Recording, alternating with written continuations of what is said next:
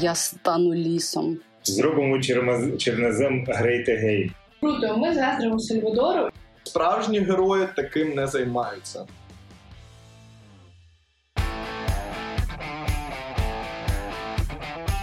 Привіт усім!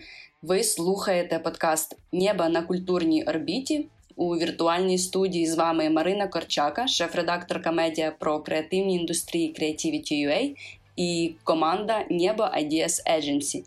Да, с нами сегодня наш э, копирайтер э, Даша Дарина, я, Олег Киселица, креативный директор, и еще один человек. Но его нету в кадре, но Нам цілесно. да, Меня зовут Ярослав Вертюх. Я пока что являюсь дизайнером Неба Ideas Agency. Для тих, хто до нас тільки приєднався, я нагадаю, як з'явився цей подкаст. Команда Небо Ideas Agency уже рік публікує добірку трендів і новин із культурного життя світової спільноти на Creativity.ua у колонці Небо на культурній орбіті. Відсвяткувавши рік виходу щомісячних дайджестів цих трендів, ми вирішили, що треба спробувати розширити рубрику ще й до аудіоформату. Тому це вже наш третій випуск подкасту Небо на культурній орбіті, який ви зараз слухаєте. А також на Creativity.ua ви ще можете прочитати цю добірку трендів у текстовому форматі.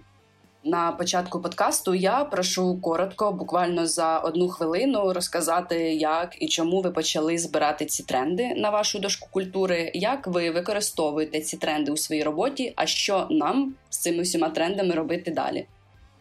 Я хотів передати слово нашому креативному директору, але він взяв ініціативу в свої руки і передав її мені.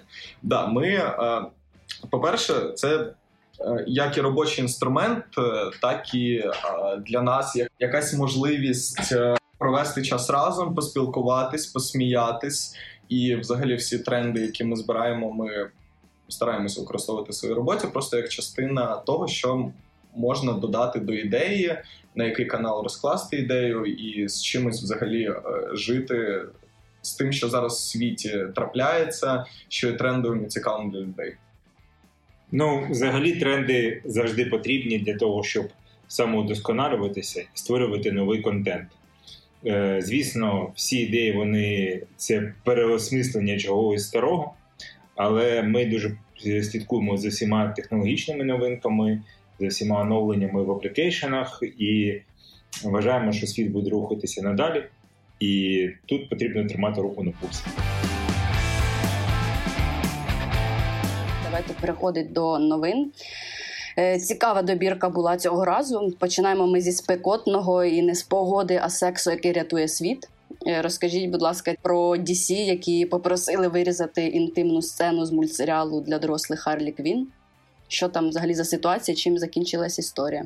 Це улюблена тема Ярослава. Він про неї більше розкаже, тому що він захоплюється історіями DC і І все, да. А, ну, почнемо з того, взагалі, що DC почав випускати прикольний мультсеріал і паралельно з цим е, комікс-версією, де якби герої відкриті до всякого нового, скажімо так. Основний сенс там заключається в тому, що це дуже схоже насправді на. Ну, сам сторітелінг на Сімпсонів, на Ріка і Морті, на Футураму і на от такі звичні смішні серіали, і це просто екстраполювано все на DC -шну систему, на DC -шних персонажів. І в один момент е, вийшла сцена, де а, Харлі Квін переспала зі своєю ні. подругою. Ну вони проснулись разом, да. І потім автори написали таку штуку, що Бетмен з жінкою кішкою займається оральним сексом. І як ми знаємо, Бетмена маска дуже підходить для цього. Warner Brothers пропускав ну, ми не все. знаємо, звідки ти це знаєш. Ми Ну, не це будемо легі... там логічно. Да, логічно, звісно. Да. Але Warner Brothers сказав, то, що ми готові дозволити все, крім цього, тому що справжні герої таким не займаються. Громадськість обурилася, і вони навіть е, фани запустили в мережі хештег Batman Eats Pussy, де вони постять прикольні меми про те, що кожен заслуговує на кунілінгус, навіть якщо ти Бетмен, то ти теж людина. І це досить природньо для супергероїв. Сама новина дуже прикольна, в принципі, да, на це можна філософствувати, тут можна цілу роботу писати, чи займаються супергерої сексом, як це повинно бути. Да. Це взагалі трошки ж казка. Е, всі ці історії супергероїв. Е, тому казка повинна залишатися казкою. Не потрібно вже повністю все життя переносити у життя супергероїв. Мій малий Коля, йому три роки, він носить куртку кофту Бетмена. І я, в принципі, вважаю, що йому пофіг, що чи робить Бетмен, чи не робить. В нього є він, почелек паук, вони б'ються, е, він грається з ними в машинки. І мені це здається, це, це правильно. Тому що головна цільова аудиторія цих е, історій спершу це діти. А звісно, на каналах плюс 18 там повинні бути вже дорослі фільми. Ну, все одно ми знаємо, що всесвіт DC він більш е, суровий, ніж Марвел, він більш е, такий даркнес, да, да. темний. Тому тому дійсно там, в принципі, є місце і Кунілінгусу, і іншим при прекрасним речам.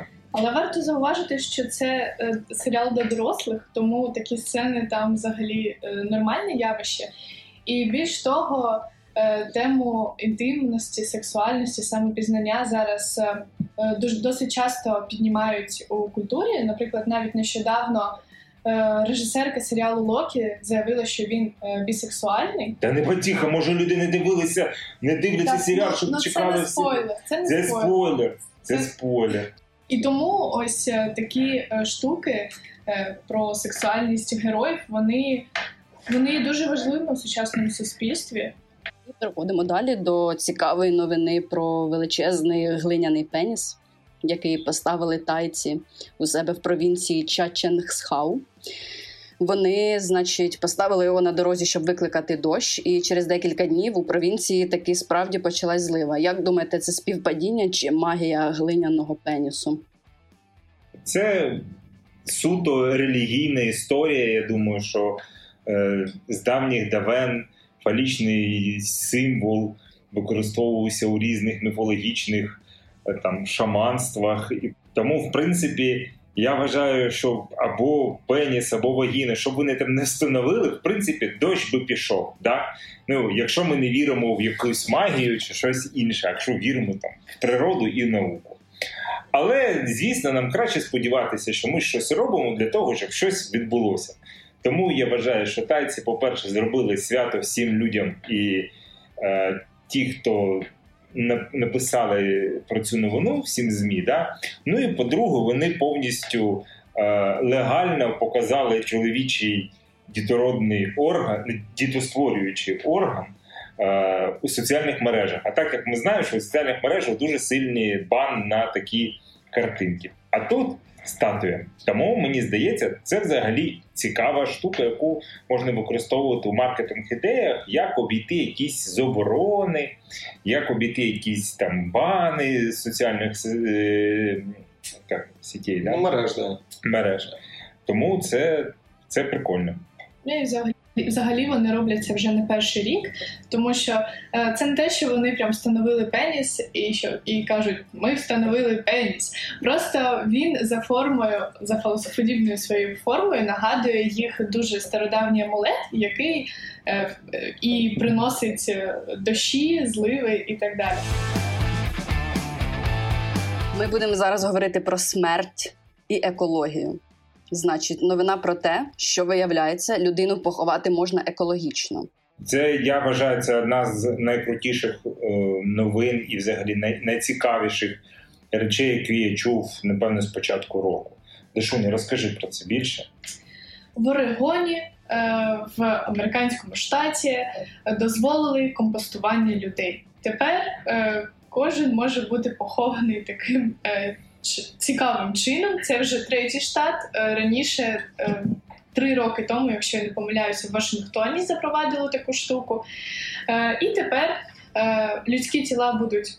Компостувати, і це досить це дуже екологічне, найекологічніший метод, який зараз існує, тому що людина стає поживною речовиною для майбутніх рослин, грибів Мені мені, мені стало дуже цікаво. Знаєте, як це кажуть там, як помру, то це от, спаліть мене, розвійте попіл над морем. Яку да?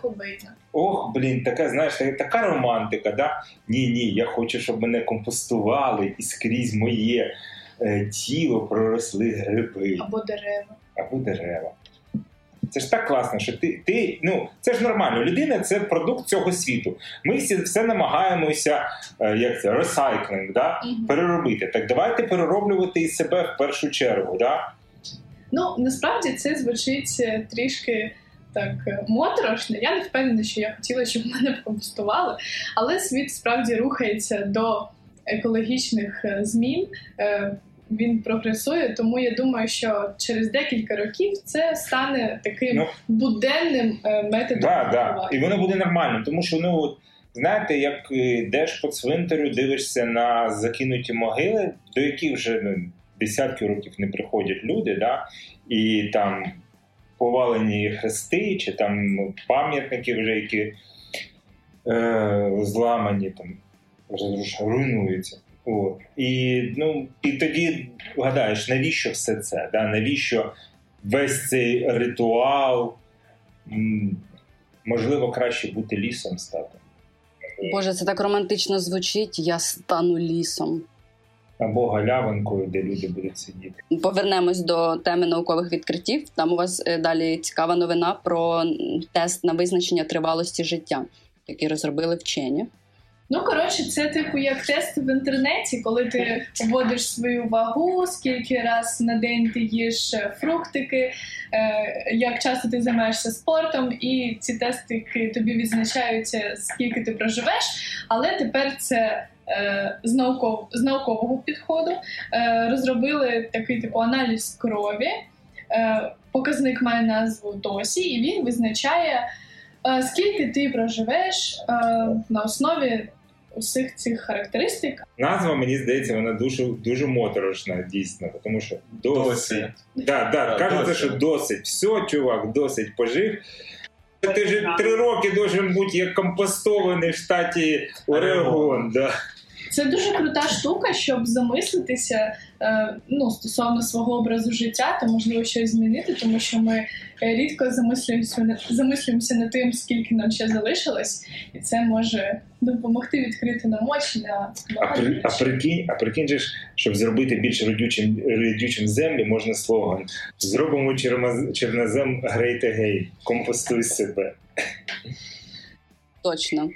Супер слоган. І на цій позитивній ноті ми переходимо далі до позитивних новин про те, що у нас тепер буде не 4, а 5 океанів. Так, тип, е, е, шановні слухачі, запам'ятайте, тепер, коли до вас підійде якийсь чувак з Тіктоку і буде брати інтерв'ю е, стосовно ваших розмових здібностей, океанів. Тепер 5. Принаймні за версією National Geographic, і це дуже важливо, тому що насправді е, це лише на їх мапах буде нанесено цей океан як, е, е, як п'ятий океан. Е, Тому ми можемо казати, що це ось в межах наукової спілки National Geographic, яке відбувається. Ну, Тому що в підручниках з географії, шановні діти, не переймайтеся. В підручниках з географії за 10 клас як було 4 океани, так і буде. Так що зайвого вчити не потрібно. Перевчатися не треба. Ні, ну якщо об'єктивно, то треба розуміти, що National Geographic, а в частності Американська асоціація картографів і цих чуваків, які вони разом працюють, мають вплив максимально на вс... ну, типу, на всіх нас, на всі країни, тому ну насправді окей, Але не на підручник так. 9 класу. Вони мають вплив, але.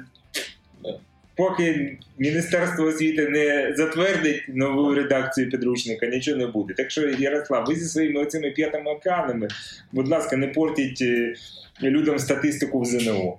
У нас там далі також гарні новини з Вашингтону про те, що дослідники навчилися оживляти фотографії природи і робити з них відео.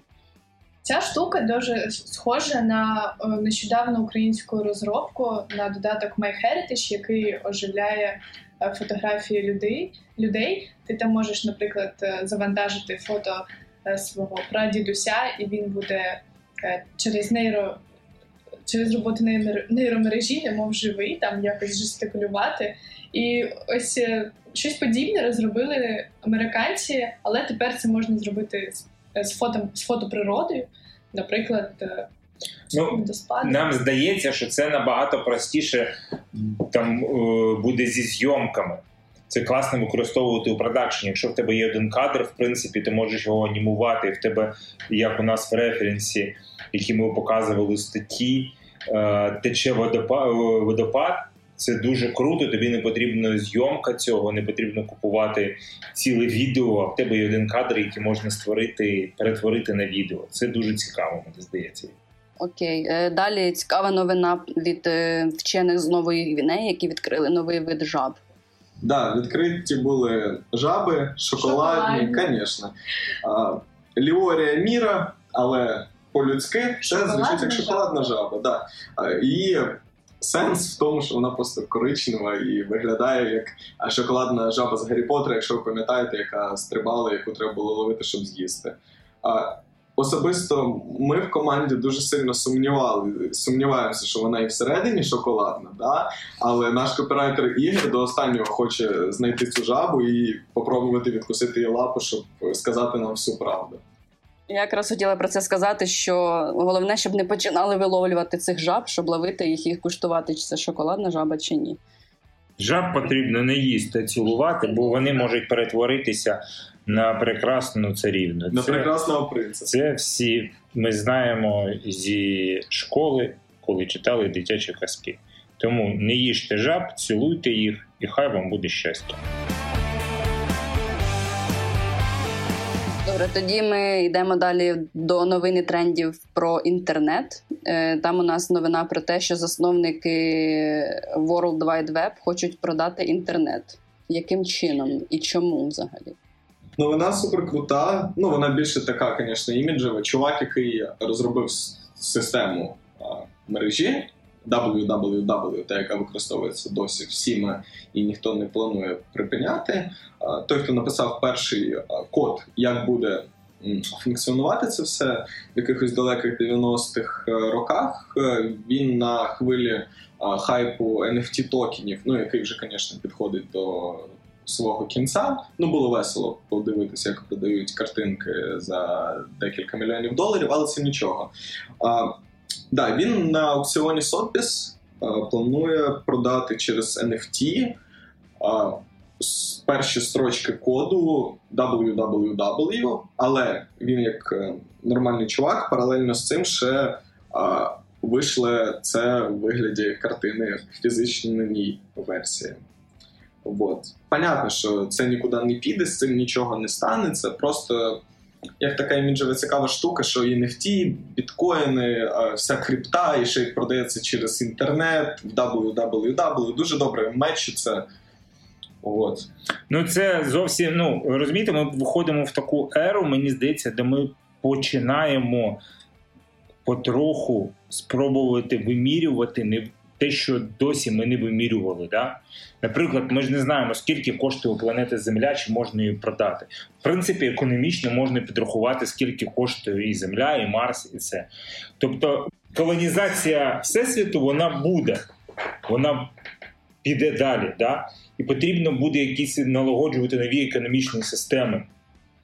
І тому будуть вибудовуватися нові якісь монетарні системи, грошові і потрібно буде якось е, розвивати цю цю галактичну економіку. Тому мені здається, що такі перші речі, коли продаються те, що ми навіть і не думали, що можна продати, да? це перший крок до побудування в принципі нової економіки. Тому що о, в принципі, в принципі, на економіку дуже сильно. Е, дуже сильно мають вплив природні явища, взагалі природа, да, ну, екосистема. А екосистема інших планет вона буде трохи інша. І економічні закони, мабуть, повинні бути трохи іншими. Але я тут не не як то кажуть, експерт, не можу вам сказати, економічного світу не маю. Можу лише фантазувати чи там е, брати натхнення в книгах з наукової фантастики. Да? І і вигадувати, що може бути у майбутньому. Але мені здається, таки дуже ну, наприклад, скільки важить, е, а скільки важить інтернет? Оце інформація, да, яку ми маємо у комп'ютері. Вона ж має якусь вагу. В принципі, ну якщо ми вважаємо, що вона передається за допомогою якихось хвиль, хвиль це частота, частота має свою довжину. Якщо щось має свою довжину, його можна вже виміряти. Навіть світло має свою вагу.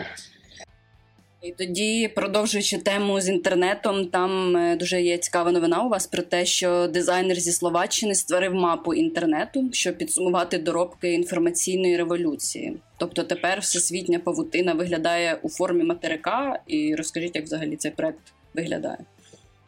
Так, він це зробив. І е, на перший погляд, взагалі, цей проект не має якогось практичного значення. Це просто така прикольна штука, яку він розроблював понад рік, е, вклав туди багато зусиль. Е, це е, карта всесвітнього інтернету, де є і материки, і океани. Вона чимось нагадує світ Вестеросу з Гри престолів, тому що там все також розділено на континенти, на материки. Що, І що і що далі ми з цією мапою можемо робити? Проблема. Як мінімум, можемо її роздрукувати. І повісити на стіну. І повісити на стіну. Ну, ну, в принципі, е, знаєте, це ми знову повертаємося до тої думки, до, ну, до того, що було і в попередній новині, коли продавали інтернет як NFT токен. Да, Тут ми намагаємося якось придумати, як візуалізувати весь інтернет і підсправити. Ж ми розуміємо, що він взагалі це як окрема планета, да, в принципі, вже існуюча, да, яка може створити свою планету Кібертрон, і там буде трансформери. Чи чи можливо інтернет це такий, як це прапрапрадідусь Скайнету, який потім з моєго улюбленого термінатору створить і, машини вбивці, і все, да, і все, і все, і все почнеться. Да. Тому, Клас. в принципі. Е, ми намагаємося лише збагнути, що таке інтернет. Те, що ми створили, стало набагато більше, ніж ми можемо собі уявити. І прибавить не убавить.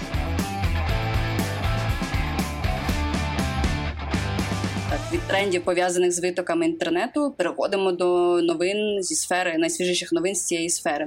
Не знаю, для мене це тривожно, бо я пам'ятаю там цю історію. Всі мабуть знають про кодек. А тут у нас Нікон, значить, під угрозою. Скажіть, чому що відбувається? Новина. Нікон закриває всі свої фабрики в Японії. В інших країнах е, вони залишаються і можна купити фотики в будь-якій країні світу. В Японії можна купити, але вони там їх не виробляють.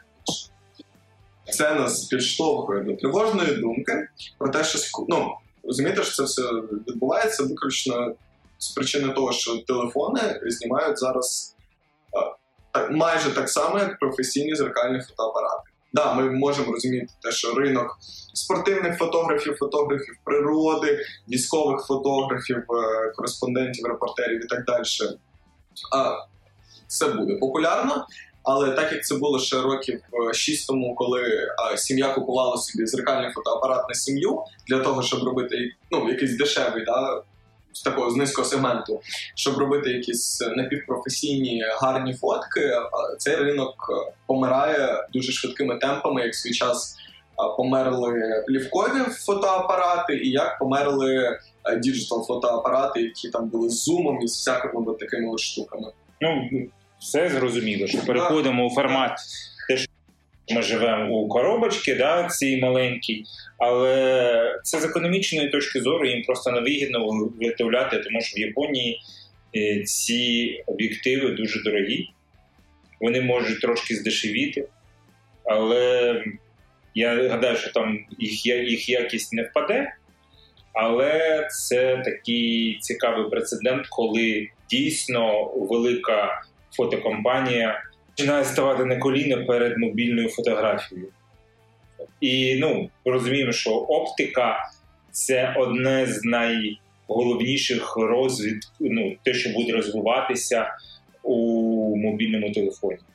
Тобто ми знову потім прийдемо до одного об'єктиву, тільки там можна буде щось крутити, натискати, і там буде змінюватися автоматична лінза чи перенастраюватися якось. В принципі, ми до цього дійдемо, щоб можна було використовувати і широкоугольну оптику, там фіша якісь, і там на більш, е, як то кажуть, довгих лінзах знімати.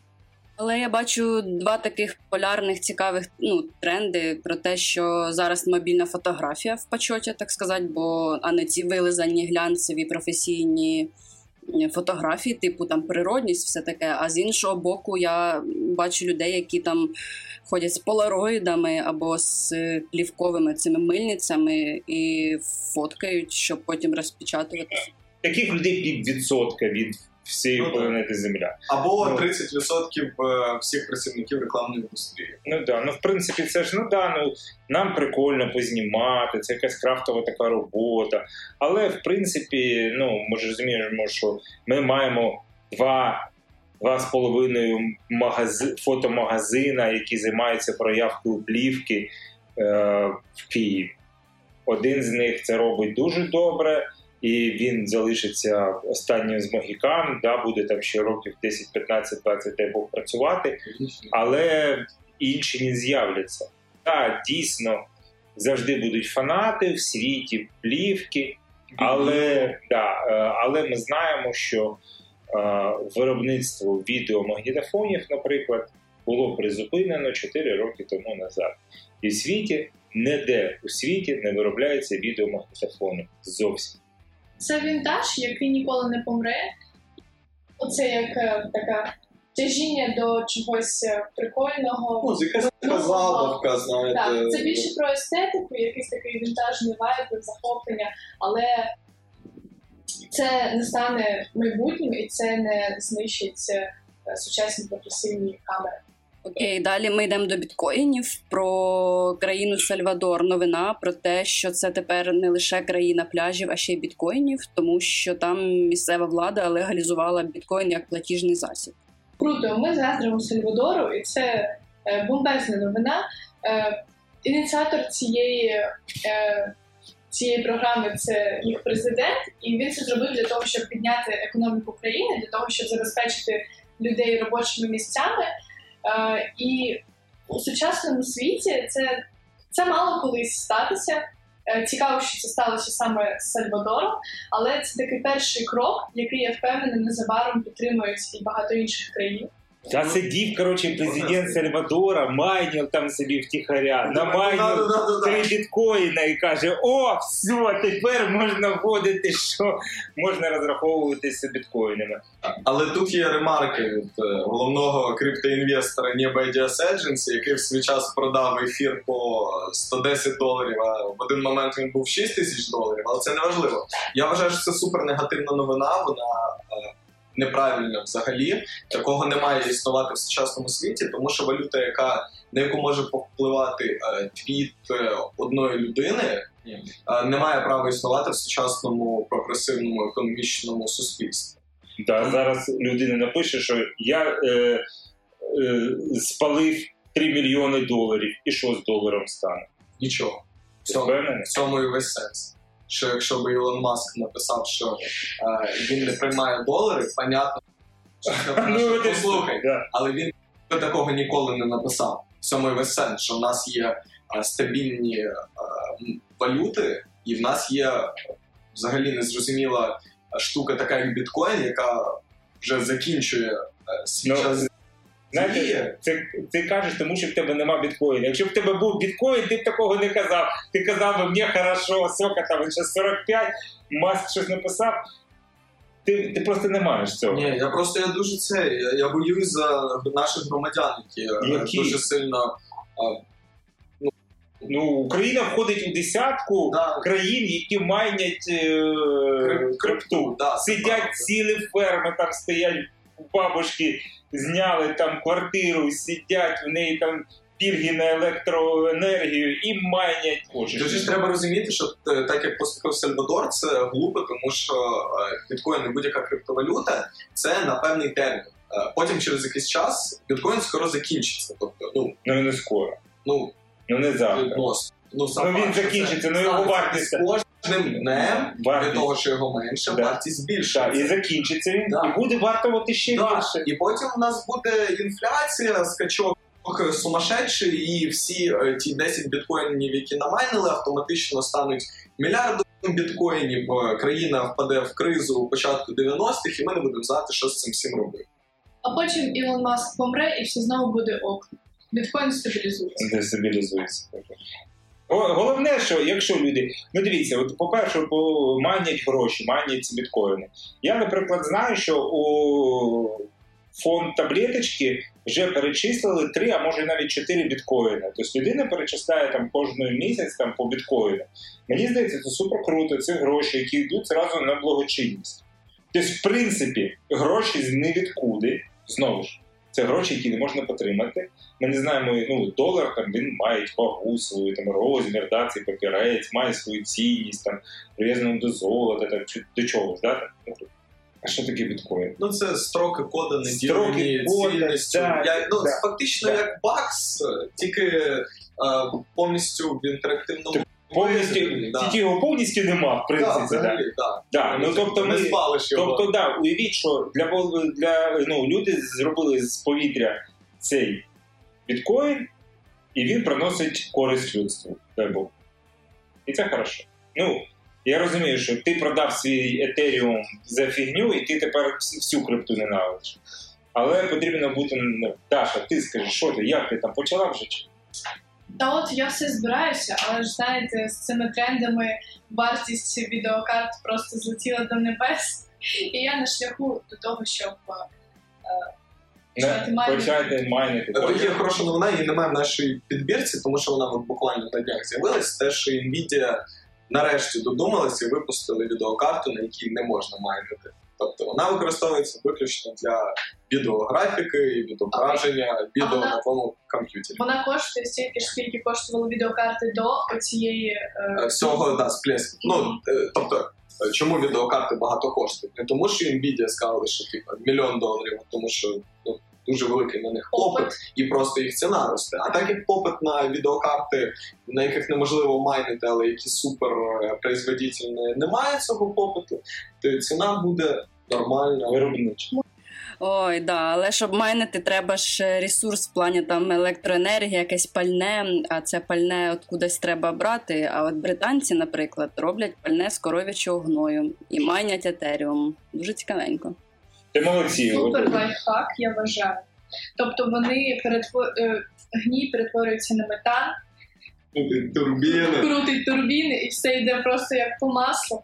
Е, і це круто, тому що е, через те, що усі ці крипто, криптоштуки вони дуже негативно впливають на природу, є ризик, що вони не можуть існувати е, повноцінно, тому що ну, вони справді знищують цю природу і впливають на багато екологічних чинників. А саме е, поява ось таких е, способів добуття е, криптовалют це круто, тому що ти можеш і заробляти, і не шкодити природі. І ще це круто, тому що в Україні багато корів, багато гною, і ми також можемо майнити. Або можна використовувати пальне, яке переробили з компостованих тіл після смерті людей. Так, там, там метану досить так нормально виділяється. Тоді після цих всіх трендів постає логічне запитання, де взяти гроші, інвестиції. І там цікава новина про те, що один е, із заснов... засновник Reddit запустив новий додаток, який чимось схожий на ставки на спорт, але трішки прокачені. Розкажіть про особливість цього додатку і про те, чи взагалі є якесь у нього майбутнє.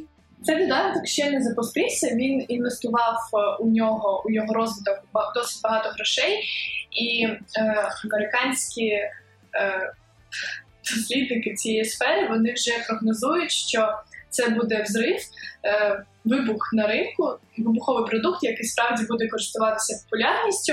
І на перший погляд, це е, всім знайомі ставки на спорт, але е, Фішка у тому, що там ти можеш кидати виклик своїм друзям, колегам, закладатися на певні ставки, е, організовувати такі масові матчі.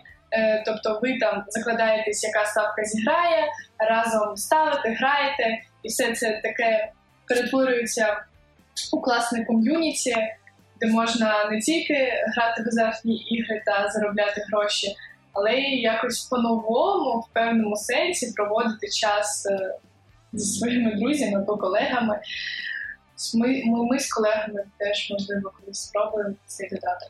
Да, ми вже спробували робити ставки на чемпіонат Європи, але збірна України Під, підвела. підвела трошки. Треба було на шведів ставити. Шведі нормальні пацани, коротше говоря.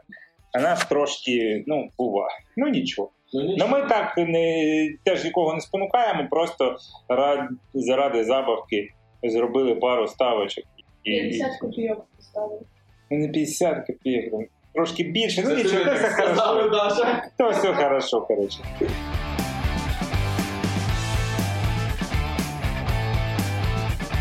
Далі у нас е, іще декілька чудових новин про те, що друковані видання знову стають актуальними. Що цікаво, бо зазвичай на медіаринку все працює навпаки. Друковані видання втрачають актуальність і переходять в онлайн формат. А тут у нас, значить, в Україні за останній місяць оголосили про запуск аж трьох друкованих журналів в Україні. Давайте людям розкажемо про них. Розкажіть про перший. Тут зразу хочеться привести аналогію, про яку ми говорили про пленочні фотографії та вінілову музику.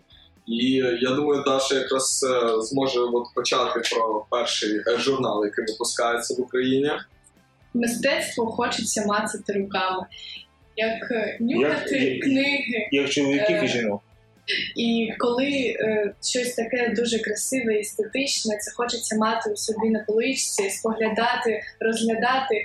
І напевно, поки що це можуть дозволити собі е, видання, які вже мають певну вагу в онлайні.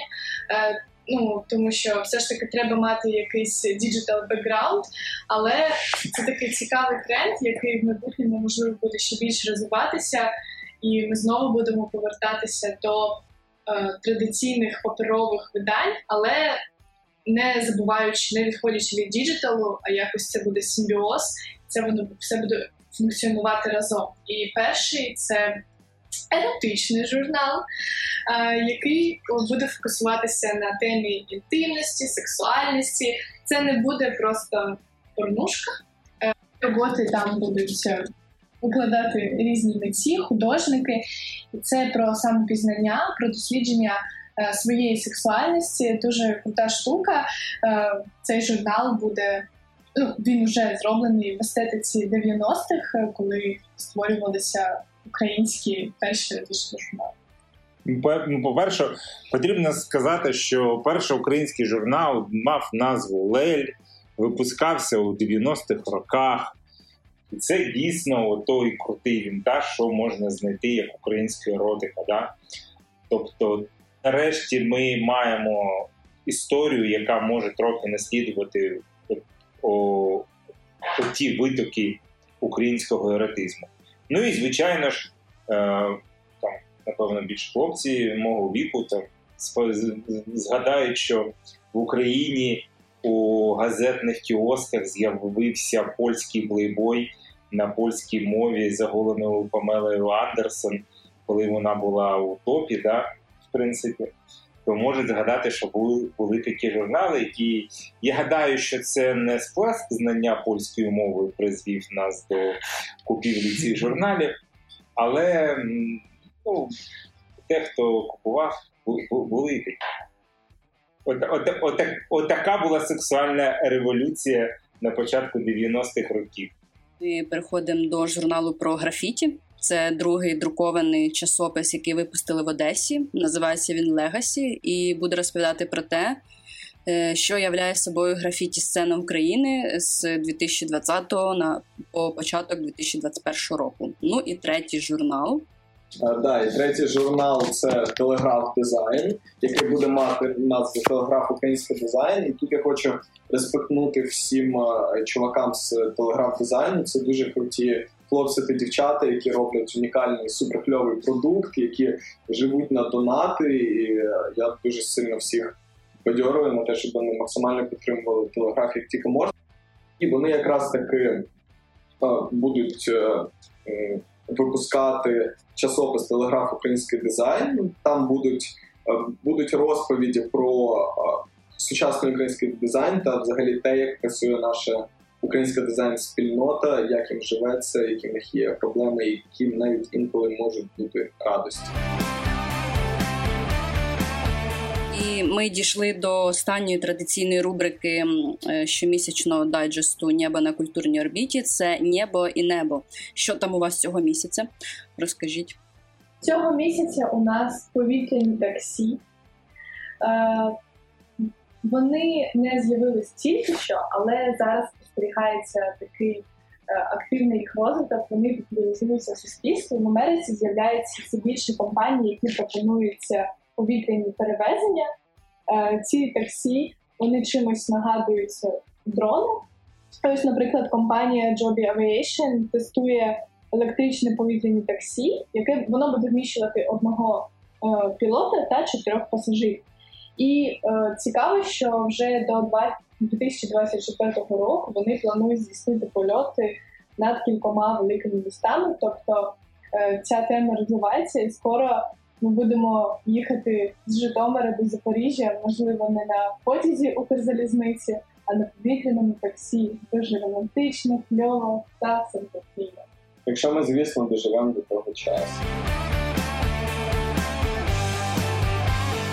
Закінчується наш подкаст, але не закінчуються наші статті, які ви можете побачити в наступному місяці. Вже послухати нас на платформах е, Creativity. От дуже раді були сьогодні поспілкуватись. Передаємо всю нашу любов і всім привіти від е, команди Небо Ideas Agency. Бажаємо всім продуктивного місяця і будьте обережні з жарою. На цій позитивній ноті я вам дякую і почуємось уже через місяць. Наступні наші тренди будуть е, ще більш спекотні, е, більш спекотні, ніж погода у Києві. Так що очікуйте, stay tuned. Скоро, незабаром, Agency, come on, let's go. Поїхали!